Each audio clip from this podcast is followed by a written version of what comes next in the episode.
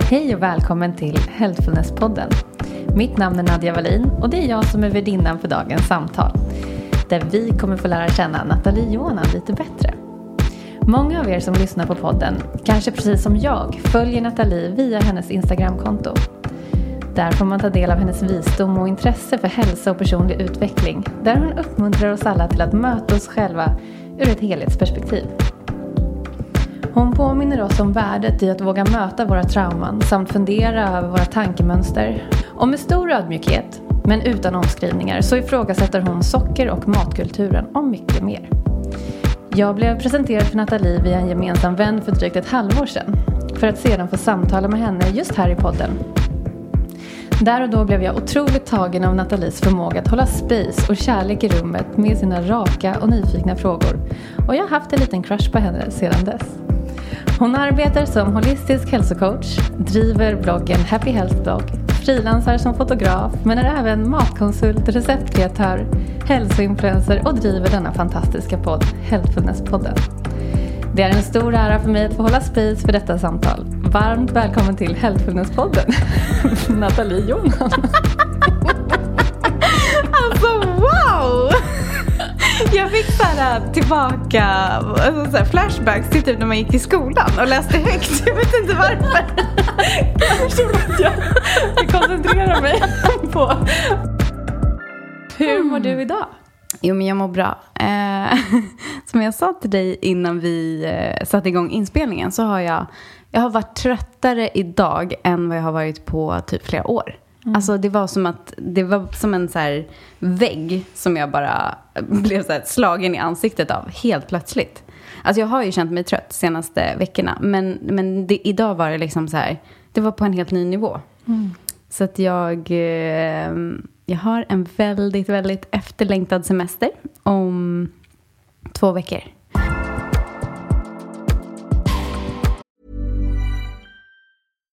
Hey, Dave. Yeah, Randy. Since we founded Bombas, we've always said our socks, underwear, and T-shirts are super soft. Any new ideas? Maybe sublimely soft. Or disgustingly cozy. Wait, what? I got it. Bombas. Absurdly comfortable essentials for yourself and for those facing homelessness. Because one purchased equals one donated. Wow, did we just write an ad? Yes. Bombas. Big comfort for everyone. Go to bombas.com slash ACAST and use code ACAST for twenty percent off your first purchase. There's never been a faster or easier way to start your weight loss journey than with PlushCare. PlushCare accepts most insurance plans and gives you online access to board-certified physicians who can prescribe F D A-approved weight loss medications like Wegovy and ZepBound for those who qualify. Take charge of your health and speak with a board-certified physician about a weight loss plan that's right for you. Get started today at plushcare.com slash weight loss. That's plushcare.com slash weight loss. plushcare.com slash weight loss. Men du, jag tänker att vi ska inte bryta några traditioner i den här podden. Oh. Så vi inleder med den ah, fina frågan. Såklart. Vad betyder hälsa för dig? Um, oh, jag har faktiskt svarat på den här frågan, kommer jag på nu, i en annan podd. Men, um, Men alla kanske inte har lyssnat på det avsnittet. Nej, och jag tänker att framförallt så kommer jag faktiskt inte ens ihåg vad jag svarade då. Så det är lika bra att jag svarar på nytt.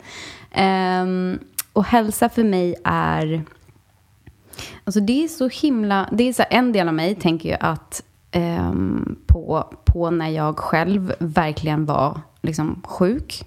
Och för mig så var ju vid den tidpunkten var ju hälsa egentligen bara att bli liksom frisk. Och det för mig då innebar ju fri från eksem, eh, att min mage skulle funka, att jag skulle ha ork, alltså. Jag hade ju väldigt mycket liksom, både hudproblem och magproblem. Eh, och alla som har problem med magen har ju typ problem med att man orkar ingenting. Och, alltså livet funkar inte. Funkar inte magen så funkar inte livet.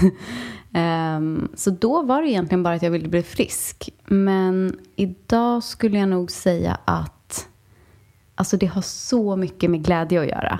Alltså det har så mycket med så här, att bara typ ja, men så här, omge sig med snälla människor. Alltså det har liksom med helt andra saker att göra.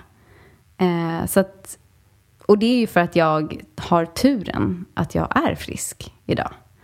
Så att för mig är liksom hälsa, alltså ordet som kommer upp är ju så här well-being, välmående. Alltså när man mår riktigt, riktigt bra. Och det ser ju så olika ut för alla. Det kan ju vara liksom när man sitter och tar en drink med några kompisar och ja, men dansar på borden. Mm.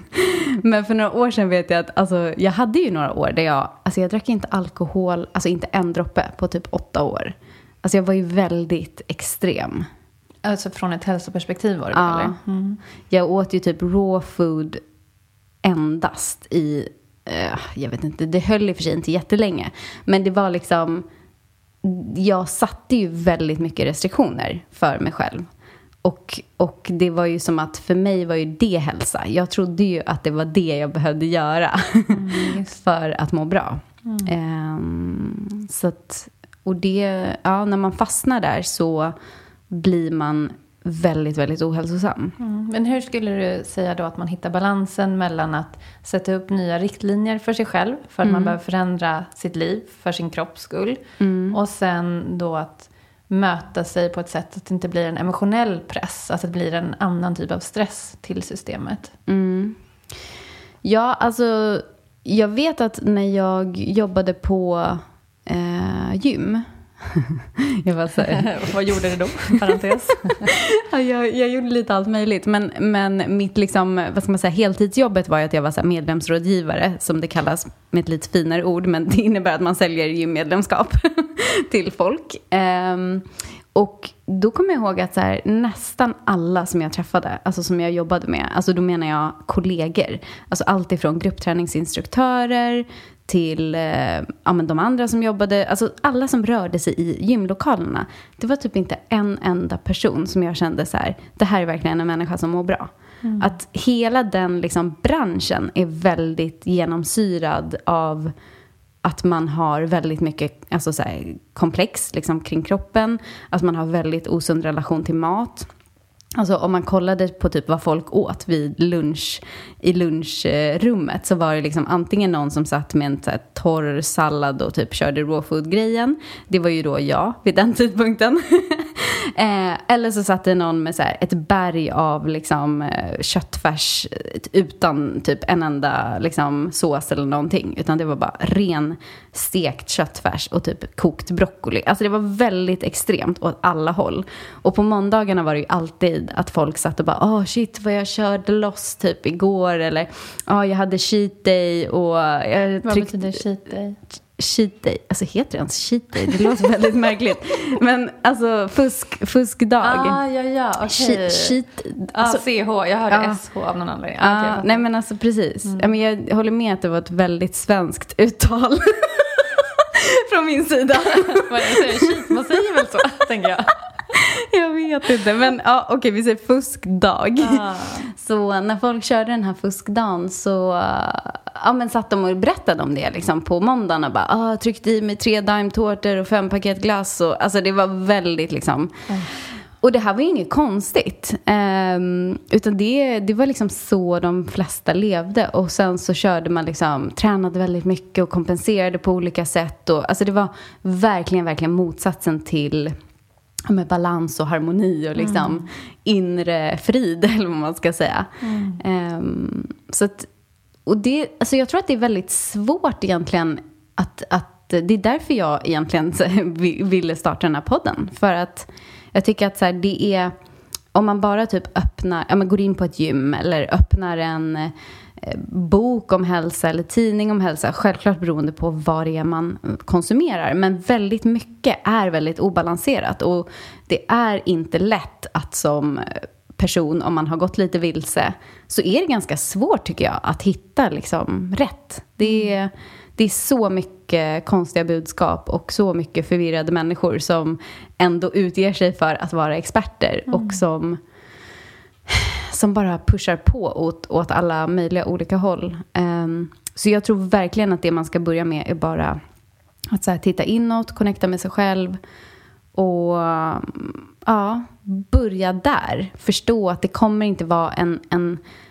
en yttre person som ska komma och säga hur man ska göra eller vad man ska fokusera på, utan det handlar på något sätt om att börja lyssna inåt och eh, allas obalanser ser ju olika ut. Och jag tror också att så här, alla behöver olika saker. Mm. Alltså jag vet att min man till exempel, när han för några år sedan, han hade varit i Indien innan vi träffades och han hade jätteproblem med magen. Så hans problem hade ju liksom med att göra att han hade parasiter och behövde rensa med örter och liksom.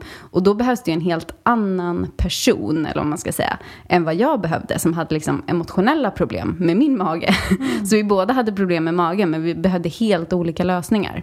Just det.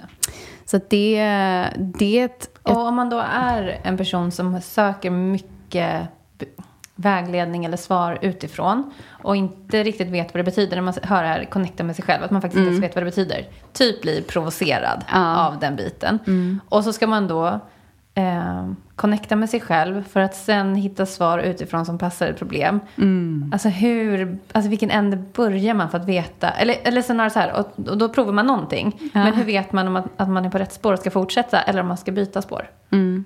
Ja, alltså jag kan säga så här, det här är anledningen till att jag har den här podden.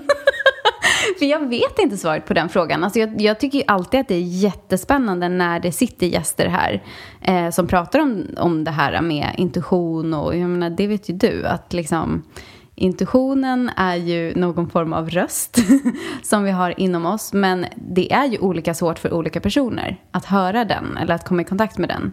Och för min del så var det jätte... Alltså jag kan liksom... inte komma på en tid i mitt liv där jag inte har haft en tydlig eh, connection till min liksom, inre guidning. Just det. Eh, jag har alltid känt och vetat alltså, så här, ett ja, ett nej, eh, vad jag vill. Mm. Och hur känns då ett inte, alltså ett, ett felsteg i mm. situationstecken? Så att man kan, då, om man är lite förvirrad och vill sig i sin hitta-hälsa-process mm. och så testar man någonting. Mm. Hur skulle man då kunna identifiera skulle... att det här ska man backa ifrån? Ja, men frustration och motstånd skulle jag säga. För att när jag höll på väldigt då intensivt med liksom raw food-dieter och alltså jag, jag levde liksom i, ett konstant, i en konstant känsla av att det var motstånd. Alltså allting var motstånd. Alltså typ tungt, jobbigt? Ja, eller? tungt, jobbigt. Och för mig är motstånd också väldigt mycket så här, om man tänker sig att, att motsatsen till motstånd är liksom flöde. Du behöver inte anstränga dig. Mm. Det kommer liksom effortless. Mm. Och det spelar ingen roll om det handlar om eh, att gå upp på morgonen. Eller att du ska eh, träffa en kompis. Eller gå och träna. Eller gå till jobbet. Mm. Att jag tror att när man lever i en, en liksom känsla av konstant motstånd. Då är det för att det sitter massa blockeringar. Alltså man, man gör massa saker som man egentligen inte ska göra. Just det. Så typ, är det lätt? Så är det rätt. Ja, både och. För det där tycker jag... Alltså det där kommer jag att bli så otroligt provocerad. När, när jag hörde det första gången. För att då var det också så här... Ja, men jag tror att jag hade väl... Eh, i, i min relation. Som nu har varit i tolv år. Där har vi kämpat väldigt, väldigt mycket. Alltså vi har verkligen... jobbat på oss själva, jobbat med varandra, jobbat i, ja men liksom gått i terapi och sådär. Och alltså det har inte varit lätt. Mm. Och liksom att då tänka, ja ah, men om det är lätt så är det rätt. Alltså nej, jag tror inte på det. Nej, just det. Jag tror verkligen inte det. Men kan vi inte eh, byta spår lite snabbt då? För uh. du pratar ofta, du kommer ofta in på det här med relationer, att man jobbar på det och så uh. vidare. Eh, kan inte du berätta lite grann om den approachen? Alltså det uh. för, För mig då som lyssnar på det här så låter det som personlig utveckling ja. genom sina relationer. Ja, jag tror att det är liksom den högsta... Alltså jag tror att oavsett om det är relation, alltså en romantisk kärleksrelation eller om det är relationen till våra barn eller våra föräldrar eller våra vänner, så tror jag att alltså under den här perioden på jorden så handlar det bara om relationer. Mm. Jag tror att så här, det är i relationerna som... transformation händer. Just det, men kan man då tänka relation till mat eller tänker du personer? Ja, men det, absolut. Eller framförallt skulle jag säga att det börjar ju med relationen till sig själv. Just. Så att jag tror att när du förändrar din relation till dig själv mm. så förändrar du automatiskt relationen till din kropp, till mat, till dina vänner, till, alltså allting börjar där. Mm. Så att liksom relationen till sig själv är liksom det första och det sista. Mm. Så kul, för ett, ett avsnitt som kom ut ganska nyligen. Het, eller där säger gästen att så här, det börjar och sluta med dig själv. Mm. Och det är ju liksom... det gör det på väldigt många sätt. Mm. Jag tror att det gör det både i liksom om man tänker på det här med skuggsidor och vad vi triggas av och alla de bitarna. Så börjar det att sluta med oss själva. Alltså allting är bara en spegling av oss. Mm. Men det börjar också sluta med oss i, i, i vår liksom, utveckling. Och i vår, vi kan inte liksom, ha någon personlig utveckling eller läka fysiskt om vi inte börjar med att titta på relationen till oss själva. Jag tror att det sitter jättemycket där. Mm. Och vad skulle du då säga då? Eh, du får ju själv avgöra nyanserna i berättandet. Men... Mm. Ur det perspektivet att du har haft din man vid din sida i tolv år. Mm. Och ni har aktivt jobbat på er relation för att möta er själva och varandra. Mm. Vad skulle du säga att det har gett dig? Hur har det påverkat dig då? Det är så svårt för att så här, alltså, innan jag träffade honom så var jag ju en helt annan människa. Eh, och det har ju med flera saker att göra. Alltså, det har ju också med att göra att jag var väldigt ung när vi träffades. Och man... Oftast, jag tror att de flesta känner att så här, från att man är arton till så att man är nästan trettio så händer väldigt mycket. Eh, men sen också att den relationen har verkligen fått mig att... Alltså, jag, jag vill inte använda ordet tvinga, men alltså, den har på sätt och vis tvingat mig att bli mycket mer närvarande. Just det. Eh, och det, det var liksom... Jag, jag tror att alla människor ha, är här och jobbar på olika saker. Det är inte alla som behöver bli mer närvarande. Eh, eller ja, det är jättebra att vara närvarande för alla. Jag tror vårt samhälle är stort behov av närvaro. jag, ska vara, jag ska inte generalisera, men jag tror att det är ja. Många lider av distraktioner och tankar. Ja. Och... Men och, och det, det menar jag att så här, just närvaro för mig var så avgörande för att jag hade under så stora delar av mitt liv stängt av. Och med stängt av menar jag att jag hade... Eh, även om jag hörde eller liksom kände den här connectionen till min inre röst mm. så var det som att jag liksom jag, alltså jag zonade ut väldigt mycket från mitt liv och verkligheten så att jag kunde sitta i ett samtal och liksom tänka på något annat mm. och det, det var liksom min baseline, det var där jag var jämt. Så att när jag då tvingades att bli mer närvarande så alltså, det är ju som en helt ny värld som öppnas för man bara ja men just det, eh, det finns en verklighet mm. eh, och det är ganska svårt alltså jag har märkt att det är väldigt svårt för folk att förstå för att det är inte så många som har varit så fra- frånvarande alltså så här, jag tror att de flesta är liksom medelfrånvarande men verkligen det här alltså när man typ är nästan som bara en kropp som går runt mm. Mm. Det, jag har inte träffat så många sådana i alla fall. Nej, jag tänker mig att man kan vara frånvarande genom att vara avstängd. Så det, man är ett ingenting-space. Det är egentligen inget, man känner ingenting, man bryr sig inte. Lite så var ap- apati. Liksom. Så var det för mig. Men jag tror väldigt många är icke-närvarande genom sysselsättning. Så, många tankar, yeah. mycket stress, mycket rädslor, rädd för ja. irrationella grejer. Och sen eh, träffar jag ändå ganska många eh, som har mycket tvångstankar. Och det blir ju en, en ny dimension på... Yeah. Eh, att fly från icke-verklighet ja. Eller vad man ska säga, eller icke-närvaro ja. um, och sen så tror jag också om man fastnar i idén om närvaro så kan det i sig vara en flykt ifrån just verkligheten mm. att man någonstans ja, att man någonstans kopplar ifrån hjärtat men ja. Man är väldigt ja. Här i sin sitt sätt att vara och approach och sådär. Uh, så det, uh, jag, det vet, finns... jag, men jag håller verkligen med. Och bra att du satte ord på det. För det har jag faktiskt aldrig gjort tidigare. Mm. Och det är precis som du säger. Att mm. jag upplever att de som jag träffar idag som är frånvarande. Mm. De är liksom... Eh, de gör sig upptagna med massa sysselsättningar. Alltså det kan vara att man aldrig är själv till exempel. Att så fort man är själv hemma så sätter man på en podd eller en serie. Mm. Eller ringer en kompis. Att man liksom aldrig får den här...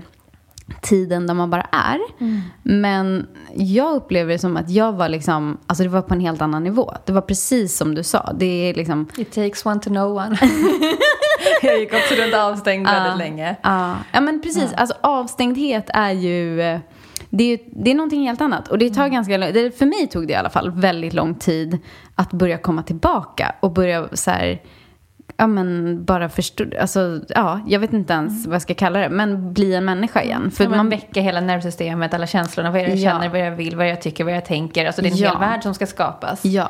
Utifrån mm. ett ingenting och jag vet inte hur det var där för dig kände du, alltså Kan du känna att du alltid har haft din intuition och kontakt med den? Bara att du liksom, det var som att förut så spelade den ingen roll och nu spelar den typ all roll i världen. Um, alltså som barn så var jag ju väldigt, vad ska man säga? Ja, jag lekte. Så jag tänker mig att lekfullheten där verkligen var intuitionen och vägledaren och alltihopa. Um, men sen vid något tillfälle så bestämde jag mig för att jag inte skulle ta någon plats och mm. inte vara till besvär. Då var jag till mellanstadieålder. Det hände mm. väldigt mycket i min familj, så jag bestämde mig att nu ska jag inte vara till besvär för att det räcker inte till resurserna i hemmet. Och sen vet jag, alltså det här är så tydligt minne och det är så himla ironiskt. Jag hör typ universum som bara ha, ha, ha, ha. Jag var sexton uh-huh. och jag hade en dålig dag, någonting hade hänt och så pratade jag i telefon med en kompis som var jätteledsen och så märkte jag att jag har förmågan att backa för att ge henne space mm. och jag trodde ju att jag hade kommit på liksom världens grej uh-huh. jag kunde stänga av mina egna känslor för att få finnas för någon annan mm. så jag satte det i system. Okay. Så att man kan säga att det var en liten, jag missförstod någonting där uh-huh. så. Och sen några år senare så insåg jag att jag kunde känna så här, gud jag behöver gråta. Alltså det sitter i halsen, trycker mm. bakom ögonen, men det går inte. Jag tappar mm. förmågan. Mm. Så en ganska tuff resa kom tillbaka. Jag kan fortfarande känna att så här, okej okay, vänta stopp. Nu är jag inte förankrad i mm. vem jag är och vad jag vill. Och jag måste ta mig tid och mm. sitta ner och vänta. Och jag kan inte lista ut vad jag vill utan jag måste sitta och vänta. Precis som du säger, mm. hitta närvaron. Och från mm. den platsen av ingenting mm. så kommer en impuls och den vägleder mig framåt. Och ibland i den här väntan fem minuter. Mm. Som idag skulle skriva mitt nyhetsbrev. Jag visste inte vad jag skulle skriva. Så fick jag sitta och vänta. Ah. Men under en period så var det tre månaders väntan. Mm. På liksom. Och, ja, och sen så blommade vilket mitt företag. Vilket jäkla nyhetsbrev det kom sen. Nej, det var det företaget som kickade igång. Men det var så här, ah. vad ska jag göra med allt det är helt meningslöst. Och så fick jag bara vänta, vänta, vänta. Och sen pang ah. exploderade det. Så mm. tjugo tjugo var mitt år. Mm. Och jag tänker att det är många som är i den där väntan liksom. Ah. Men det är precis som du säger, en grej som kom upp var att jag, en väldigt intressant upplevelse, men jag kan ibland också uppleva att mellanrummet mellan att jag känner någonting mm. till att jag kan eh, faktiskt tolka det jag känner, alltså få någon form av struktur i det och också agera på det. Mm. Den, det mellanrummet har blivit kortare. Så att, men det finns fortfarande där. Och jag hade en jättetydlig upplevelse för några veckor sedan. För då jag blev bjuden på en healing-session. Eh, och jag visste väldigt lite innan jag kom dit. Och när jag väl kom dit så var det som att jag kände att någonting inte stämde. Alltså det var så här, jag kunde inte sätta fingret på det, men det var bara det var en manlig liksom terapeut och jag har definitivt vad ska man säga eh, alltså för mig, jag är jätteannorlunda mot män och kvinnor mm. eh, och det har ju såklart med olika saker att göra, men alltså i trygghetsperspektiv ja, och sådär mm. ja. ja, och liksom hur jag bemöter män och kvinnor. Jag tror att jag är jättegullig mot alla kvinnor, men jag är ganska kall mot män. Du är ganska gullig mot han som var här nyss. Ja, ah, säljaren. Ja, han ska ju dra in pengar åt mig. Nej, skämt åsido. Ja, men, nej, men jag förstår. Det finns en, ja, en skillnad i viben. Absolut. Och, och då var det så häftigt för att då när, när jag liksom ligger där, och det är ju, du vet ju själv när man är på en behandling, det är Det är lite så här sårbart också. För Jätte. att man har oftast inga kläder på sig till att börja med. Eh, på en healing-session. Ja, ah, men alltså massage, ah, okay. Det här var liksom... Ah, jag bara, jag, red flag, red flag. Exakt. Ah, okej, okay, massage. Ja, ah, men då kan jag slappna ah, av. Ja, men precis. Ah, men det, och det här var liksom så här, han... Eh, gud vad jag inte vill säga för mycket nu märker jag. För att inte liksom, folk ska veta vem det är. Mm. Men, mm, ja... Men i alla fall, och, och det var ingenting uppenbart som han gjorde eller sa eller sådär som var liksom över gränsen. Men mitt nervsystem snappade ändå upp att såhär, någonting var det. Och jag kunde inte sätta fingret på vad det var medan jag var där. Mm. För att hade jag gjort det så hade jag ju såklart liksom lyft upp det till ytan och bara såhär, men du, bla bla bla, det här och det här. Mm. Men, men där och då så kunde inte jag det. Och det här tror jag, det här mönstret känner jag igen väldigt mycket från när jag var yngre. Att liksom, jag kände ofta att saker inte stämde, att saker inte var bra, att saker inte liksom eh, var som de skulle. Men mellanrummet var så himla långt. Och när jag var yngre så kunde det liksom vara så här, antingen att jag inte ens förstod. Jag bara hade den här förnimmelsen av att någonting inte stämde. Men ibland kunde det gå liksom veckor. Och så bara, aha, var det det där och det där? Så, eh, så att när jag kom hem efter den här sessionen så verkligen satte jag mig ner och bara så här, alltså typ, inte mediterade, men jag verkligen bara satte mig ner. Inga intryck från någonting. Och sen så bara så här, vad handlar det här om? Alltså vad var det som hände liksom? Och då var det jättetydligt att det enda det var egentligen var att jag kände inte att han, eh, att han, alltså det var som att han ville verkligen connecta. Alltså han ville verkligen liksom, ja men prata och, och för mig är det så här, när jag är i det spacet, att jag ska ta emot någon form av massage eller healing eller så här, då vill jag känna hundra procent trygghet och lugn och bara så här, jag vill inte behöva vara, vara rädd för att det ska komma en fråga om någonting där jag måste sätta en gräns eller, mm. alltså det är liksom, det är svårt att, att ta på, men det var jättetydligt i mig där och då. Mm. Och jag tror att det är så nyttigt också att se att så här, ah okej okay, nu kan jag, alltså n- nästa gång kanske jag kommer kunna komma till det redan i stunden. Och liksom ta kontakt med mig själv där och då. Och också kommunicera det till den personen. Mm. Eh, typ nu, att jag skulle gärna vilja vara tyst. Är det okej? Okay? Ja, ja, så enkelt liksom. Ja.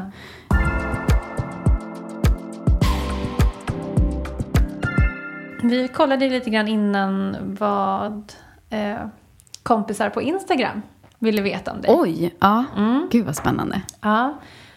Um, och jag tänkte att den första frågan vill jag ta upp. Mm-hmm. Och det är, vad är din drivkraft i livet? Wow, vilken bra fråga. Mm. Um, jag tror att min drivkraft är att... Alltså i, i, om man ska bara säga ett ord så tror jag att det är meningsfullhet. Um, men för mig är ju det, liksom, det finns komponenter i det.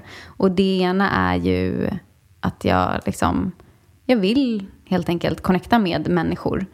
Uh, och jag vill, jag vet, jag vet inte om det är helt sant att jag, alltså så här, vill hjälpa människor. För det, det, det känns inte helt sant för mig. Även om så här, jag vet att jag gör det. Och jag vet att liksom, eh, det känns väldigt fint typ, när någon hör av sig. Och bara så här, åh, det här har hjälpt mig mm. så mycket. Men jag vet samtidigt inte om det är min drivkraft. Nej. Eh. Men är det så att du vill, du gör saker och skapar saker för dig för att du vill känna meningsfullhet? Eller är det att när du gör det så känner du meningsfullhet och du ja. följer liksom den viben? Ja. Alltså är du i någonting som driver dig? Ja. Eller söker du någonting och det är det som driver Nej, dig? Nej, jag söker väldigt lite. Mm. Alltså, jag tror att jag är väldigt... Alltså på ett sätt så är jag väldigt mycket här och nu och drivs, ja men det, det är faktiskt bättre. Min drivkraft är att ha kul. Mm. Alltså, mm. jag bara, Daniel, klipp bort allt jag har sagt. Min drivkraft är att ha kul. eh, mm. Faktiskt, nej men för när jag, alltså när någonting är roligt, då känner jag att det är jättemeningsfullt. Mm. Och det är kanske, jag kan tänka mig att så här, förut kunde jag nog tänka att så här, gud vad ytligt. Så här, ja, mitt liv går ut på att ha kul. Men det är verkligen så. Mm. Alltså när jag har roligt, då känner jag att så... Alltså det är som att så här, allting börjar med, med att jag mår bra och kan finna saker roliga. Mm. Och därifrån kan jag skapa jättemycket eh, ja, positivt för andra människor. Mm. Mm. Jag håller med. Mm. Och ju roligare livet blir, desto roligare blir det. Ja, alltså, och det låter verkligen så stört att säga, men det är ju verkligen så. Därför borde fler människor börja gå på skrattyoga. För alltså det kan jag säga, det tar inte slut. Alltså när man väl börjar skratta, då blir det bara roligare. Aha, gud alltså. Just. Men apropå utbildning som mm. du nämnde här nu. Jag vet inte om man behöver ha utbildning för att hålla skrattyoga, men jag gör det ändå. Mm. Så en fråga var vad mm. du har för utbildningar. Och du mm. och jag har ju pratat lite grann om utbildningar och utbildningens betydelse. Mm. Så jag tänkte att den delen är egentligen mer intressant mm. än specifikt utbildning som det har gått. Så mm. what's your take on utbildning här i livet? Uh, school of life. Nej, men jag har ju... Alltså jag har gått... Uh, framför allt skulle jag säga så här. Det som... Om jag skulle säga så här, vad, vad jag har gått för utbildning som har format mig mest, då skulle jag säga att det är en N L P practitioner. Så jag är alltså inte utbildad liksom, ska man säga, master, tror jag det heter.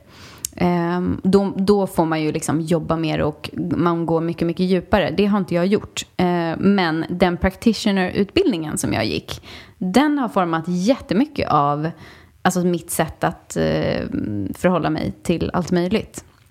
Så den, det handlar ju om liksom det undermedvetna och väldigt mycket sådär. Det, det är hypnos och sånt som ingår. Men ja, jag vet inte hur mycket jag håller på med hypnos. Men, men, men det är kanske det som har hjälpt dig att komma in i stunden. Ja. För det är ju hög grad av närvaro. Ja. Ja, men den har verkligen, den utbildningen, alltså just den jag gick kanske inte jag skulle eh, rekommendera till alla. Men däremot skulle jag jättegärna vilja gå en, en masterutbildning typ online. Om jag hittade någon bra, om någon bra, ja, någon som håller sådana. Mm. Eh, det finns inte jättemycket bra människor vad jag vet i Sverige. Men, men det, om någon har gått någonting svenskt så, skulle, så kan ni höra av er. Mm. Det skulle jag gärna göra. um, ja, men så att det är den utbildningen. Sen är jag utbildad kostrådgivare och jag är också utbildad hälsocoach. Mm. Um, jag försöker ja. tänka om jag har fler utbildningar. Ja, jag har lite så här raw food chef och sådana där grejer också. Men mm. Mm. använder mig inte så jättemycket av det. Nej, och jag tänker så här, det vi pratade om förut, det var ju att flera personer kan gå samma utbildning. Yeah. Men man... Man tar emot informationen på olika sätt. Och man implementerar dem på olika ja. sätt i sin vardag. Och du pratade ju om integrering. Kan inte du mm. lyfta det lite? Ja, nej men för mig är det jättetydligt eh, att många, alltså så här, framförallt faktiskt den här senaste utbildningen eh, som var just hälsocoach. Då märkte jag att så här, precis när vi hade börjat utbildningen första tre månaderna så var det redan typ alltså jättemånga i klassen som hade signat upp sig på andra utbildningar och nya utbildningar. Mm. Och liksom, åh, nu ska jag gå det här och det här och det här och det här. Och jag tror att det är lite problemet idag. Att vi läser en bok och så älskar vi det. Och det handlar om ja, men så här, personlig utveckling. Och vi bara, wow, så många insikter. Och bara, wow. Och så bara, åh, efter den här ska jag läsa den här boken. Och den här boken och den här boken. Och det är ju alltså det värsta man kan göra egentligen mot sig själv. För att det är inte där vi lär oss. Alltså, vi kan få en insikt i en bok eller från en utbildning. Men det är inte förrän vi liksom tar den insikten och verkligen... Alltså, jag, jag vet inte om ni som lyssnar nu förstår vad jag menar. Men alltså när man, för mig är ju integrering. Det är ju när jag... Vi säger att jag sitter och läser en bok och så läser jag en mening där det står om någonting. Ett mönster till exempel. Ett relationsmönster som jag... känner igen från min egen relation. Så bara, åh oh shit, det här är så jag. Eller bla bla bla. Mm. Eh, och sen så kan det gå några dagar. Och sen så är jag med om exakt det i min relation. Och det är där och då som inlärningen. Eller liksom uh, the practice. Alltså det är där vi gör jobbet. Mm. Om jag bara går vidare från den meningen. Till en ny mening. Till en ny insikt. Eller till en ny bok. Eller en ny utbildning. Då har jag inte lärt mig något. Då har jag ju bara, alltså, det är det här, jag önskar verkligen att folk kunde förstå det här. Alltså, vi kommer ju leva i en, i en tid snart där allting är A I. Alltså, datorer kommer kunna ta in information på så mycket snabbare, bättre. Alltså, vi kommer inte kunna jämföra oss med datorer. Alltså, så att, att bara lära sig saker praktiskt, eller, eh, teoretiskt har ingen funktion. Mm. Däremot att lära oss och faktiskt göra jobbet och faktiskt, alltså om jag säger så här, få in det i kroppen eller få in det i nervsystemet, det är det som kommer vara mm. avgörande. Mm. Så att, ja, det är verkligen som du säger, vi tar in information på olika sätt och, och jag menar av tjugo personer som går samma utbildning så kommer de ju få med sig helt olika saker. Mm. Och därför så är ju jag väldigt eh, säga, emot utbildning, men det är jag inte. Men jag är liksom, jag önskar att folk som går utbildningar eh, också förstår att så här, hälften, alltså hälften av allt du lär dig kommer stanna kvar. Alltså inte ens hälften. Mm. Alltså kanske tio procent kommer stanna mm. kvar. Det som, det som är värdefullt, det är ju vad du gör med det du faktiskt finner intressant. Eller om, om ni sitter och lyssnar på en podd Alltså det är inte som att så här, oh, kom ihåg allting nu och kom ihåg namnen och kom ihåg vilka böcker du ska läsa. Alltså det där är så onödigt. Det är liksom, vad fastnade i dig och varför fastnade det? Just det. Och om det faktiskt fastnade, hur har du tagit med dig det och implementerat det i ditt liv mm. de kommande liksom, dagarna, veckorna, månaderna? Mm. För att det är ju det, alltså det är, jag ser mer kunskap som frön. Att liksom man planterar små frön mm. och sen så utvecklas det tankar av det. Men också, alltså det bästa jag vet, det är när jag träffar människor som har helt egna teorier och tankar om saker. Mm. Alltså som bara så här, man, man bara, men gud, jag har aldrig hört någon säga det här. Mm. Och det är för att de har förmågan att tänka själva. De Just har ju det. Inte limiterat sig själva till att, mm. ja, i min utbildning så lärde vi oss det här och det här och det här. Alltså Det, det är så tråkigt mm. och det är så begränsande. Jag har en så fin anekdot om det som jag hörde för över tio år sedan. Jag var i en kyrka och lyssnade på en kvinna som sjöng opera. Mm. Och jag kan ingenting om opera, men det var jätte, jättevackert. Mm. Och folk i den här kyrkan sörjde. För mm. den här kvinnan skulle till Italien och gå på klassisk operaskola. Och mm. det här var liksom äldre visare i gäng i kyrkan. Så de visste att det som var unikt med henne, det kommer mm. försvinna nu.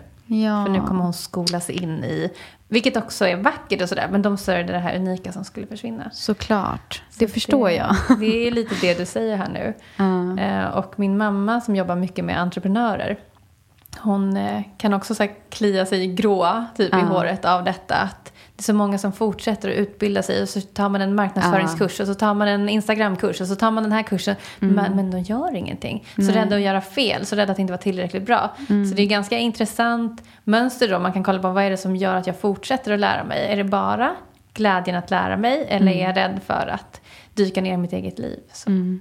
Och jag skulle egentligen säga att så fort du har mer än en bok på gång, eller mer än en utbildning på gång, eller mer än en vad det nu än är. Mm. Alltså det är då du har fastnat i den här fällan. Och jag, mm. alltså, jag själv fastnar där. Ibland mm. är det så här, jag går in i mina notes och så ser jag att jag har så här, jag har tusen böcker på min jäkla mm. så här, lista som jag ska, grejer jag ska lyssna på, eller onlinekurser. Alltså du vet, när jag bara så här, min inkorg blir full av så här masterclass after masterclass och man bara, men alltså vad ska jag göra med all den informationen? Mm. Det blir bara overload.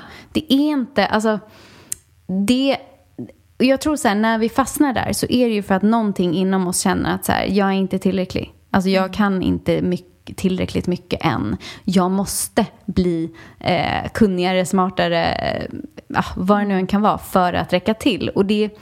och då är vi igen är vi ju borta från stunden. Ja, ja. Då är vi ju framtiden, någonting som ska bli sen. Mm. Men okej, okay, där jag är nu, det tycker jag Abraham Hicks säger så bra. Så här, mm. där jag är nu, så tar jag ett steg ja. Från där jag är. Och, och verkligen, alltså, och det som jag också tänker är så här, det du nämnde med att ibland kan man också bara gå en utbildning för att man verkligen känner att så här, det blir som en katalysator. Mm. Och det är ju fantastiskt. Alltså, jag vet att när jag började kostrådgivarutbildningen, alltså det fick ju mig egentligen på en helt ny bana. Även om jag håller inte på med kostrådgivning överhuvudtaget idag. Mm. Men jag skulle säga att den var jättenödvändig för att jag var fast i någonting annat som inte var rätt. Eh, som inte var min väg, som inte alls, alltså där kan vi prata om resistance. Alltså så här, jag vaknade varje dag med extremt lite energi och bara åh, oh, jag måste typ skriva ett blogginlägg. Åh, oh, jag måste fota ett recept. Åh, oh, jag måste all, allting var bara mm. jag orkade inte. Jag, alltså det var så här, och vad lätt det är att stämpla sig då som lat, ah, oproduktiv, ja. Att man inte är liksom en ja. ja. Och dessutom höll jag på med ett kreativt jobb som jag så här, jag hade kunder, jag fick bra betalt, men alltså jag fann ingen njutning i det. Det var inte kul, det var inte tillfredsställande, det kändes inte meningsfullt. Och det är så himla svårt för att jag tror att jag fastnade väldigt mycket i så här, men gud, jag borde ju vara glad. Det här är ju ett drömjobb, eller så här, det här är ju det. Men det var inte, alltså mm. det är därför jag tror att det är så viktigt också att verkligen alltså lyssna till den här inre rösten. Ja, och du sa ett sånt bra ord där, borde. Ja. Alltså, och jag borde gå på den här middagen. Jag borde, ja. Alltså så fort man hör borde, mm. då är det inte. Alltså det är inte higher self som snackar. Nej, liksom. nej, nej. Nej, faktiskt inte. Och det är alltså, ja, jag tror, jag tror verkligen att man ska ta det som ett varningstecken när man börjar få alltså overload på information. När man märker att man liksom men har för mycket så här, jag vet den här funktionen i, på Instagram, du vet att man kan spara saker. Mm. Alltså när, när jag går in på min sån där funktion, då blir jag nästan, alltså jag får panik, för jag är så här, vem är, alltså vem ska ha allt det här? Alltså mm. varför sparar jag så mycket saker? Varför istället för att bara när man ser något som är bra, mm. stanna där. Ja, just det. Ta in det. Mm. Stanna vid den posten eller texten eller och, och liksom jag pratar ju bara i min egen erfarenhet nu, för att jag är proffs på att bara säga, åh gud vilken bra quote, jag delar det och sen bara har jag glömt det tre sekunder senare. Så att det är så här, men jag vet ju också att det blir ju väldigt otillfredsställande och alltså det, det ger inte så mycket. Nej, men däremot om man då har ett eh, citat mm. som man läser flera gånger vid ah. olika tillfällen i olika stunder i livet mm. eller någon dikt. Mm. Jag har en dikt, jag är inte en dikttjej egentligen, eller jag har i alla fall inte stämplat mig som en sån, men jag kanske är det innerst inne. Who knows? Men som jag läste första gången tjugo arton, jag kommer tillbaka till den igen och igen igen, första wow. två åren, jag bara gud den är vackert, så dikten är så fin, så här vill jag leva mitt liv. Och så den här sommaren jag bara, men gud, det här är ju anledningen till att jag har problem i mitt liv. Wow. Jätteintressant. Wow. Uh, Och det är sånt som jag inte hade fått uppleva om jag inte hade stannat kvar vid den. Liksom. Nej. Och då kan vi ju komma tillbaka till det du sa om relationer. Om uh. att stå kvar och fortsätta jobba igenom. Det finns ja. någonting i den här väntan, i den här ja. närvaron. Oh ja, alltså jag tycker att ja, men alltså framförallt när det gäller relationer så tror jag. Och det betyder inte så här, jag, jag har ingen aning. Alltså det kanske är så att Att, att, alltså det beror också på vad man menar när man säger så här, när, det, när det är lätt så är det rätt. Jag tror att går man alltid den här vägen av, det kallas ju någonting så här, path of least resistance. Alltså mm. det, där tror jag att det finns väldigt lite att hämta. Mm. För att om du aldrig möter motstånd eller liksom om du aldrig möter det, så kommer du heller inte, alltså då blir livet jättetomt och jättetråkigt. Men man tänker så här då. Att när det är flow, alignment, då är det ju least resistance. Och ja. sen när det dyker upp resistance, att man stannar upp och kollar exakt, vad är det. Det är bara en kommunikation. Mm. Det, det betyder inte att vi ska undvika den. Alltså jag tror Nej. snarare tvärtom. För jag menar om man tittar på kroppen. Alltså när vi, när vi, när vi vad ska man säga. Om jag masserar en kropp mm. och så märker jag att oj, här var det liksom tension. Här gjorde det ont. Mm. Alltså personen får en smärtrespons.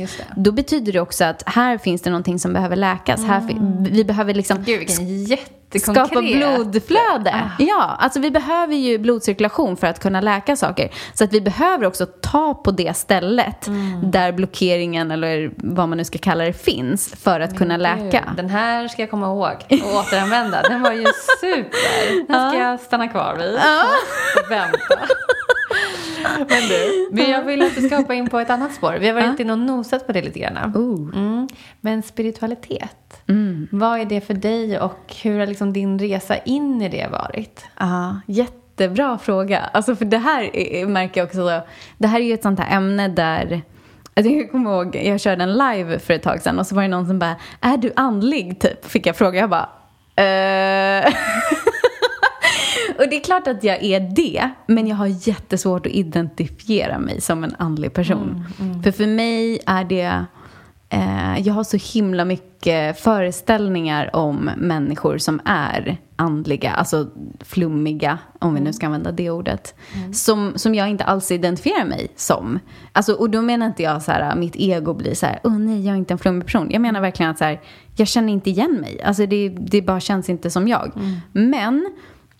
Det är klart att jag är det. Alltså om man har lyssnat på den här podden tror jag att man har snappat upp mm. en hel del. Jag har verkligen känt att jag har haft många situationer, framförallt skulle jag säga i mina tonår, där saker kunde gått väldigt illa. Mm. Men de gjorde inte det. Mm. Um, och, och den känslan har jag alltid, alltid haft. Att även om jag har varit väldigt liksom, oförsiktig och så här... Ja, men ung och dum, så har jag alltid känt så här, nej men alltså det här kommer gå bra. Mm. Alltså det är någon som vakar över mig. Uh, och det känner jag väldigt mycket än idag. Mm. Att jag, jag är liksom, även om jag kan vara rädslofylld och typ ångestfylld och ja, men har mycket katastroftankar och så, så är det ändå en del av mig som känner jätte, jättestarkt att jag har beskydd mm. liksom. Och vänder du dig till det då? När du mår dåligt? Och ber om Nej, vägledning eller hjälp? Det behöver jag bli bättre på faktiskt. Mm. Um, men... Uh, så, så jag tror så här. Om jag ska säga... Eh, du och många som lyssnar på den här podden, gissar jag, har en hel del insikt i eh, så här, vad kanske typiskt eller så här klassiskt spirituella människor håller på med. Det är mycket änglar och det är mycket guider och mm. ja, men du vet, alla de bitarna. Och jag tror att det är därför så här, jag håller ju inte på med något sånt mm. än. Jag lägger till än. Jag förutspår din framtid här då. Ja, men alltså exakt, jag har inte hållit på med spådomar, jag har inte hållit på med tarot, jag har inte hållit på med astrologi. Alltså mm. jag är väldigt, vad ska man säga? Chakran, är det intressant? Ja, men chakran, precis. Mm. Det är ju typ så långt som det har sträckt sig mm. hittills. Eh, och jag tror säkert att det andra kommer. Men, och jag tror att det är därför jag är lite svårt att identifiera mig med det här klassiska, liksom andliga. Mm. Ja, men jag tänker stereotypen, att antingen ja. så är det något väldigt religiöst ja. och så ser du ramen runt det ja. eller en liten så här trendig spirituell ja. tjej från city ja. lite så här, och så är det ramen runt det, men, ja. men du som vanligt måste hitta din egna väg det här. Ja, jag hör att du jag har, har inga analyser upp ett och ett annat. Jag analyserar aldrig, det är inte Nej. min natur. Nej. Men, men, och det är, så här, det är som typ med kristaller, att jag, jag har ju ju en hel del kristaller hemma mm. men jag har ju aldrig liksom använt dem på något andligt sätt. Alltså för mig är det så här. Vad betyder det då?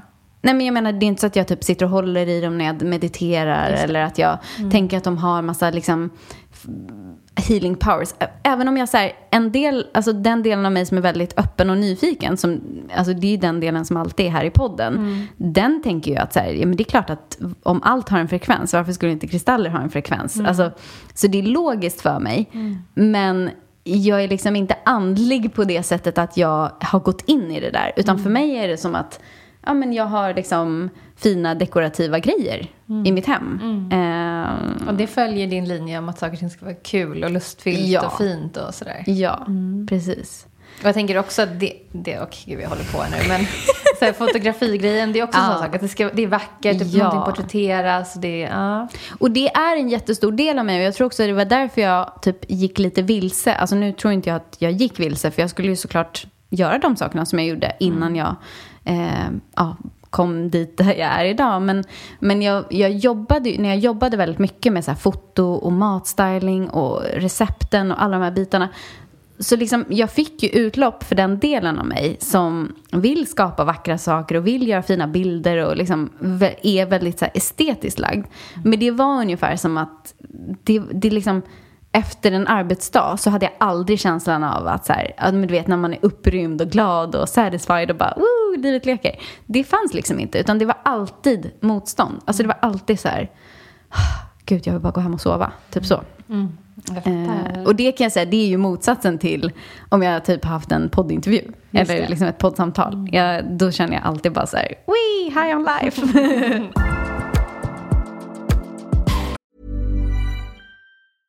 Selling a little or a lot?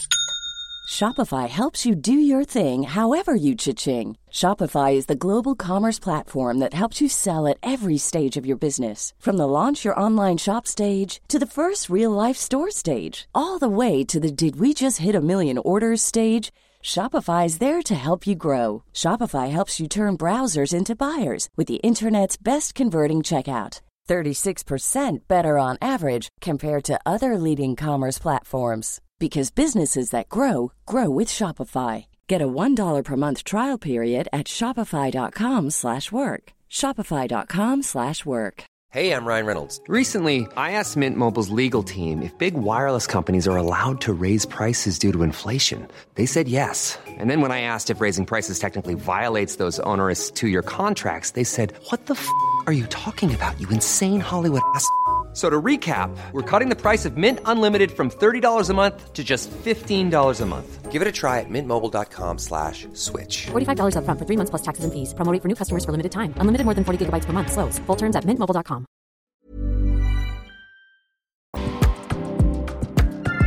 Du tycker det är väldigt kul med personlighetstester. Oh, kan inte du typ, ta dina tre topp som alla oh. borde göra? Okej, okay, det här var den bästa frågan hittills. Yeah. Um, Ja, nej, men alltså jag måste säga att eh, jag älskar ju enneagrammet. Mm. Det är, jag tycker att det finns så, alltså det är, jag tycker det är genialiskt. Alltså jag tycker den personen eller de personerna, för nu har ju jag fått reda, eller jag vet ju tack vare att vi hade en enneagramexpert här i podden, så vet jag att det är, det, har, det är liksom en form som har utvecklats vidare av olika personer. Och den ägs ju inte av någon. Så att det, är, det är väldigt mycket fritt tänkande där. Alltså det är mycket mm. människor som bara spunnit vidare på. Gud vad intressant. Ja. På allting som vi har pratat om. Ja. Med och, integrera och, det är och tänka jag, själva och allt. Det är där. därför jag älskar enneagrammet. För att det, är liksom, det finns en grundintelligens i det. Mm. Som är så logisk. Och som är väldigt kopplad till. Alltså det är ju ett till nio. Så det är ju liksom numerologiskt. Så ett till nio personlighetstyper eller? Ja. Mm. Alltså ja men exakt. Um, Men, men sen så om man tänker sig att det finns olika kombinationer, så då blir det liksom ett, eller förlåt, nio gånger tre. Och jag är jättedålig på matte så jag vet inte ens vad det blir. Men säg upp mot trettio till fyrtio stycken. Eh, eller tjugoåtta kanske. Ja. Okej, okay, jag hade verkligen inte bra eh, betyg i matte. Men, jo, men så det finns ju tjugoåtta olika kombinationer om man tänker, för att de här, de rör ju sig med pilar emellan varandra, mm. de här uh, siffrorna. Aj, alltså det, det är lite för komplext känner jag. Ja, men det behöver att... inte förklara. Men, eh, men enneagrammet ska man kolla upp om man ja. inte har gjort det. Det tycker eh, jag, det jag verkligen. Säga, vad är du för siffra då? Jag är ju en klassisk sjua mm. Mm. och jag skulle gissa att du också är det. Ja, eh, ah, vad, vad betyder sjuan då? Var det... The enthusiast. Mm-hmm. Så mm. allt ska vara kul. Ja. Kanske ah, det. Ja, ah. ah.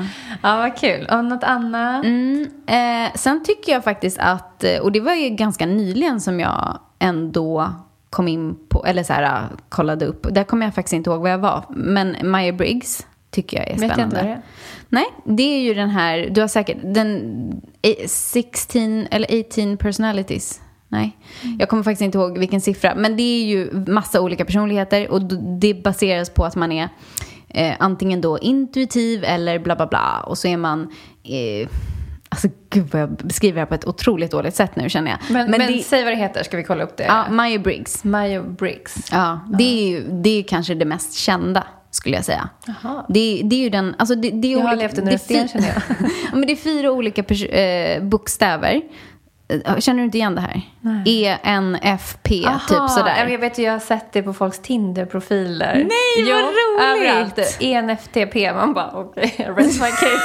Vet inte om det är bra eller dåligt, men det är jättevanligt. Uh. Vad har du tänkt när du har sett det på Tinder? Nej, jag, jag fattar bara... att det är personlighetstest, men jag inte orkar okay. bry mig. Så. Nej, jag fattar. Ja, men det är ju Myers Briggs. Ah, okay. um, och den tycker jag är väldigt spot on. Alltså, mm. verkligen. Um, men den är liksom för den tilltalar inte mig lika mycket, för att det är så här, jag kommer ju inte ens ihåg vad jag var för, för kombination. Nej, alltså okay. då, då förstår man ju att det är liksom ja, det blir mm. lite för komplicerat för mig. Just det. Mm. Men det är också någonting med att den, för mig så känns den så himla så här, som ett typ, vad ska jag förklara, jag ska förklara? Alltså som att så här, det är ett företag och det är otroligt snyggt gjort och det finns en bra hemsida och det är liksom, mm. gör du testet så får du en lång text på ah, hur okay. det, alltså så här, och det, det kan jag uppskatta, men mm. den känns inte lika intelligent för mig, utan den känns mer som att så här, här är några som har gjort ett bra jobb och som har liksom fått ut sin grej, och alla typ nästan, förutom Nadja Wallin vet vad det är. Medan ah. enneagrammet, alltså där kommer jag ihåg att jag blev så här: wow. Alltså det kändes också lite så här men mystiskt. Hur, kan vi inte prata lite om hur du tar till dig information i ett personlighetstest? Mm. Eftersom du inte gillar begränsningar på ett, ett Nej, vis, liksom. Precis. Nej, men jag, alltså, jag, jag läser ju och sen så... Eh, tänker jag så här, stämmer det här eller stämmer det inte? Och, alltså, och i ärlighetens namn, allt jag eh, typ gör mm. blir alltid spot on. Mm. Alltså det, jag, jag får nästan allt. Alltså, jag tror inte jag någonsin har gjort ett personlighetstest där jag bara, gud det här stämmer, stämmer inte alls på mig. Mm. Utan det stämmer ju alltid, och det tänker jag också borde ha att göra med att jag är väldigt ärlig i mina svar. Just det. Jag kan ju vara en sån här, speciellt om ja, jag läser astrologi. Jag, jag bara, åh testa demografin. Så bara, va, var det där? Nej, det ja. köper ja, jag men inte. Alltså, vet du, det här har jag märkt med vissa människor. Alltså, för jag gör ju alla de här testerna på mina vänner också. Och ja. familjemedlemmar. Alltså jag gör det här på alla, alla som kommer hem till mig. Jag bara, du, okej, okay, nu sätter vi oss. Och så bara drar jag igång. Mm. Och det har jag också märkt på vissa. Att vissa är ju väldigt ärliga i sina svar. Och vissa är ju så här, det är som att jag bara, men skojar du? Mm. Men vet du, jag tror det handlar inte om ärlighet. Det handlar om självkännedom och blinda fläckar. Ah. För jag hade en, en sån upplevelse när jag läste Omgiven av idioter. Ah. Då är det färger, ah. ja, fyra färger. Ah. Eh, och jag har ju väldigt mycket gult då. Ah. Så när jag sitter och läser om det så står det typ så här... Åh, gula människor anser sig vara väldigt bra lyssnare. Och jag bara nickar. Så här, jag bara, åh, jag är en sån bra människa. Så här. Men de kommer inte riktigt ihåg vad folk säger. Jag bara, nej, det var intressant att de har koll på det. Så här. Det är för att de egentligen inte lyssnar. Jag bara, oh shit, va?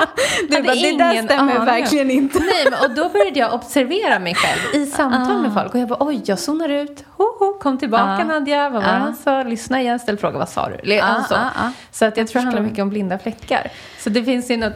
Mm. Om man vågar vara nyfiken och utforska sig själv utifrån uh. det här, då kan man ju se att ja, men okej, här kan jag utvecklas så. Mm. Men alltså hundra procent. Och där, jag vet att det finns, ja, men du vet ju hur mycket jag älskar Teal Swan. Mm.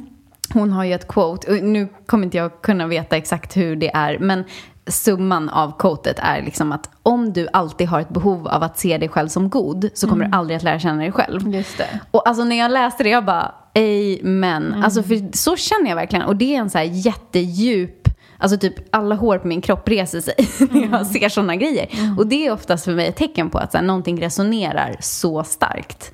Eh, och det är en sån där grej som jag har liksom aldrig känt att jag har ett behov av att vara god. Utan för mig är det mycket viktigare att vara autentisk eller att liksom, ja, men känna mig själv på djupet. Jag har liksom, om jag skulle typ komma fram till att jag är en skitmänniska, så är det alltså större vinst.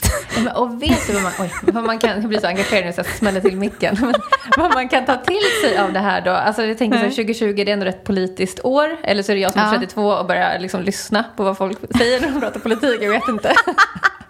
Men liksom Black Lives Matter-rörelsen. Alltså ja. Hur perfekt tillfälle. Och alla bara, nej men jag är inte rasist. Nej, nej men jag gör inget fel. Ja. Jag är god inom situationstecken. Ja. Istället för att då kolla så här, okej, okay, här kommer någon med information. Ja. Hur kan jag ta till mig det? Och hur kan jag observer- observera mig själv i vardagen och ja. göra någon förändring? Ja, men jag tror, jag är ju väldigt ointresserad av politik. Och jag tror mm. faktiskt att det är av exakt den här eh, anledningen. Att så här...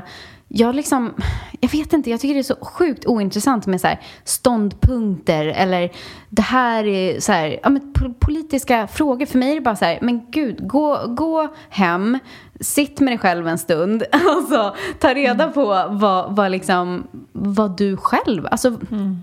Ja, för det, det blir inga utvecklande samtal. Nej. Eller utvecklande politik. Nej. För det blir väldigt mycket bara åsikter som kastas ja. runt. Och man försöker skrika högre, ja. inte lyssna. Och, eller... och orka sitta och liksom övertala människor om att jag... Men, okej, okay, nu låter jag otroligt, märker jag.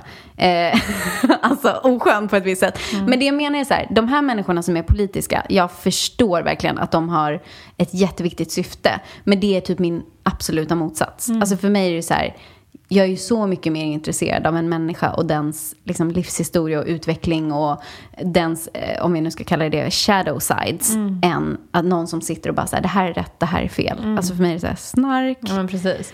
Men ja, mm. men apropå det att våga se sig själv utifrån. Ja. Så.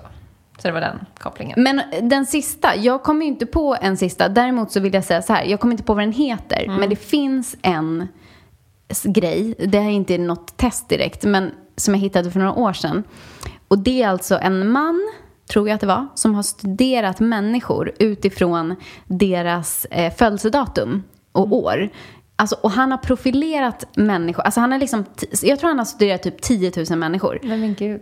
Ja, under sitt liv. Alltså det förstår mm. vilket jävla livsverk. Ja, verkligen. Och då har han alltså gjort som olika kategorier eh, och sett olika mönster. Och också sett att människor som är födda på samma dag har vissa liknande mönster i sitt liv. Mm. Alltså typ sitt öde, eller vad man ska Just säga. Det. Och det här går till och med ner så dju- eller så liksom... vad ska man säga, så grundläggande som att han till och med har beskrivit vad de har för hälsoproblem. Mm. Mm. Och det här, alltså när jag läste men, min eh, profil, jag bara, uh, det här är så jävla läskigt. Men alltså det vet ju jag att man pratar om inom, inom astrologin också. Ja, att typ och det är så klart här, att det, jungfru ja. har problem med magen, perfektionist, ja. bla bla bla bla liksom så. Så, så att i och med att det är baserat på när man är född mm. så är det klart att det måste ju finnas någon koppling till just astrologi. Mm. Men som jag minns det så var det liksom inte så här, det har ju inget så här, ja men du vet skorpion eller ascendent, alltså det är inga sådana uttryck utan mm. det är verkligen, det är som att man får en rapport lite så här avskalat från ja. det alltså nya språket kan man, kan man ja, säga. Kanske. Eller...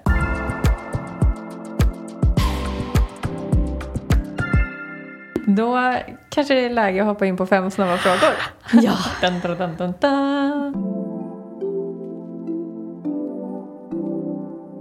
Mm. Vad är det mest ohälsosamma du har gjort den senaste månaden som du ändå njutit av eller tyckt om att göra? Alltså, det är inte helt sant att jag har njutit av det. Mm. För att det, det har börjat komma till en punkt där, där liksom min, jag får ont i kroppen. Mm. Men jag har varit extremt stilla. Mm. Alltså, jag har ju haft en ganska tuff vår. Och jag har inte riktigt så här, återhämtat mig under sommaren. Mm. Så att jag har varit... alldeles för stilla sittande. Mm. Alltså, det började som en skön, ta det ja. lugnt. Men nu börjar det få nog. Ja, mm. ja och det är liksom, det är, apropå det här som vi har pratat om med motstånd. Det är liksom, en del av mig vill ju bara komma tillbaka in i rörelse och träning. Mm. Och liksom känna att min kropp är stark och mår bra. Och en annan del är bara så här, snälla, låt mig sova i tio år till. Just det. Men med det sagt, alltså det är verkligen... helt klart det mest ohälsosamma jag har gjort den senaste månaden. Mm. Och till viss del, det är klart att det finns ju någon njutning ändå. Mm. I och, jag tror att det, framförallt för mig så är det så här, det jag gör, om jag typ ligger i soffan. Så om, alltså det är ju det jag gör i soffan som är det härliga. Alltså mm. jag kanske ringer och typ pratar med en kompis. Eller läser en bok. Eller lyssnar på en ljudbok. Mm. Eller går någon onlinekurs. Alltså jag har, ju, jag har ju hela tiden saker som jag tycker om att göra. Mm. Så det är framförallt det som precis, är... men bieffekten. Bieffekten är nej. ganska men destruktiv. Men det brukar vara sånt. Ja, oh, gud vad god den här maten är. McDonald's. Ah. Och sen efteråt kroppen bara... Did ah. you really... ja. Så. Vilka tre teachers har varit mest betydelsefulla för dig i din resa? Alltså Teal Swan har ju verkligen kommit att bli en teacher som jag bara så här, hon är typ topp ett. Mm. Ehm, sen eh, alltså Tony Robbins dyker upp för att han är ja det är en, det är, alltså även om så här, jag, jag jag vet inte ens senaste gången jag liksom lyssnade eller tog del av någonting som han har mm. ja, sagt eller gjort eller så där. Men han hänger ändå kvar. Alltså mm. han är ja, alltså han var alltså någon som dök upp tidigt i din ja. resa i personlig utveckling och blev ja. ett avgörande där och då. Verkligen. Mm. Mm. Så, att, så att han eh, har nog absolut influerat mig mycket. Och jag skulle nog framförallt säga, apropå det här med att om det är lätt så är det rätt och allt det här som vi har pratat om. Mm. Att han, jag kommer ihåg att när jag liksom var som allra mest inne på hans teachings mm. så hamnade jag så otroligt ur balans. Mm. Eh, för att han har en väldigt maskulin teaching. Och för mig så fick det mig helt, helt liksom ur alignment. Mm. Alltså jag, jag, jag liksom, det var som att så här, jag var mer närmare mig själv innan. Men han fick verkligen bort mig från det. För att det är väldigt mycket hela tiden att man ska striva för någonting. Och ta reda på liksom vad ens drivkraft är. Och man ska pusha och man ska inte ge upp. Och man ska take action. Mm. Och du vet målet och din legacy. Och det är väldigt mycket framtid i allt som han... håller på med. Och jag tror att det kan vara jättebra för många kvinnor också. Och framförallt då för män. Mm. Men, men för mig var det helt fel. Mm. Alltså jag behöver men mycket alltså, mer. Men alltså intressant parallell till det då. då. Uh. Eh, för då i min familj så, uh. sit, kan, så kan vi sitta och hålla på med sånt här hela dagarna tillsammans. Och så var det någon som drog in human design till familjen. Mm. Vilket är rätt nytt för oss då. Uh. Och då kollade jag och en av mina bröder. Uh. Eh, var lite av samma. Kommer inte ihåg vad det hette. Men då var det väldigt viktigt för oss att ha många lugna stunder. Mm. Alltså så här... embracea lathet typ. Mm. Och när jag hade kollat på mitt horoskop någonstans så var det också så här, men det finns en lat aspekt. Och då kände jag så här, men gud vad, det är okej för mig mm. att ha de här stunderna av att vara sengångare. Ja. Och då kan inte jag vara en sån som Tony nej. Pushar den och bara. Nej. Och då blir det också intressant med det som du började samtalet med. Att så här, jag söker svar mm. utifrån. Mm. Men känner efter själv för att allting är inte för alla. Nej, verkligen inte. Alltså allt är inte för alla. Det, jag så här, om ni ska ta med er någonting från det här avsnittet så är det att allt är inte för alla. Och, och apropå Tony så säger han ju det. Ja. Väldigt, alltså alla hans liksom... Mm. När han har kurser eller så här, mm. eh, han har ju väldigt mycket events liksom. Eh, och det är han ju supertydlig med. Mm. Att anledningen till att jag gör så mycket olika saker är ju för att allt är inte för alla. Och alla kommer inte resonera med varenda grej. Men det finns någonting för alla. Just det. Och det, jag det tycker fint. Att han är åh, alltså, en fantastisk människa. Um, sen är han ju väldigt mycket inne på så här businessbiten nu men de senaste åren. Men det är inget dåligt. Det är inget dåligt, men det är liksom det är inte där jag blir eh, stimulerad. Nej, alltså jag slutar ju lyssna, jag vill säga mm. snark. Mm. um, men den sista och viktigaste personen är definitivt min man. Mm. Det finns ingen som har lärt mig så mycket. Jag får gåshud nu. Fint. Mm. Tänk om jag ska säga så om tio år. Mm. Eller femton. Det kommer du. Eller med rullator. Nu sa Nathalie. Eller hur? Skam den som hjälper. Nej, gud. Det ska man absolut inte göra.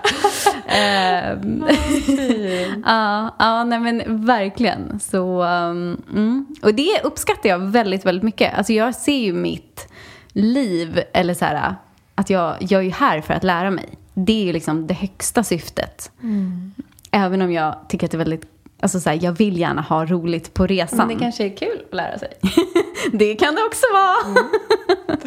Mm. Vad skulle du göra om du inte kunde misslyckas? Oh. Alltså det är så sjukt för jag är alltså jag får upp jättemycket grejer. Och jag tror att det är för att jag är väldigt rädslostyrd. Alltså jag, jag begränsar mig själv väldigt mm. mycket. Mm. Eh, så jag skulle liksom... För det första tror jag att jag skulle försöka hitta ett sätt. Alltså jag skulle typ hitta så här, ett riskfyllt sätt att tjäna jättemycket pengar. Eftersom jag kan ju inte misslyckas. Mm, så att jag liksom bara har det... baseline. Så att få vara, klart. För att känna sig lite kaxig. Ja, typ så. Nej, men jag också känner så här... typ såhär modet. Mm. Ja, men jag tänker så här också att för mig har ju typ, jag tänker så här rotchakra, du vet, överlevnad och så här. Det skulle vara så skönt att bara ha mm. det klart. Mm. Du vet, min överlevnad är mm. fixad. Mm. Så, så tjäna mycket pengar på något sätt skulle jag vilja göra. Om jag inte kunde misslyckas. Mm. eh, men sen så skulle jag definitivt vilja ha som ett men jag tänker mig ett liksom healing center. Mm. Där alla som jag bara...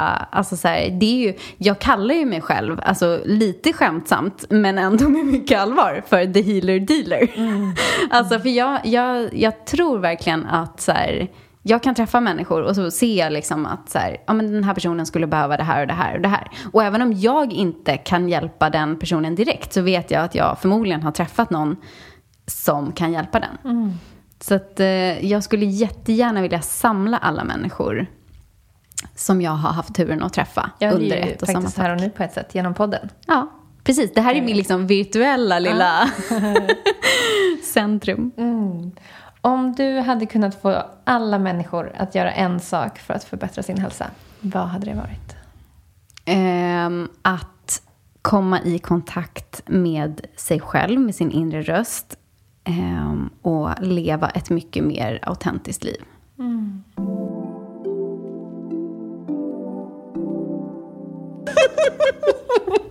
Jag tänker att det här kan bli kul. Ja. Vem tycker du att jag ska bjuda in till Hälsofullness-podden? Oj, vilken bra fråga. Ja.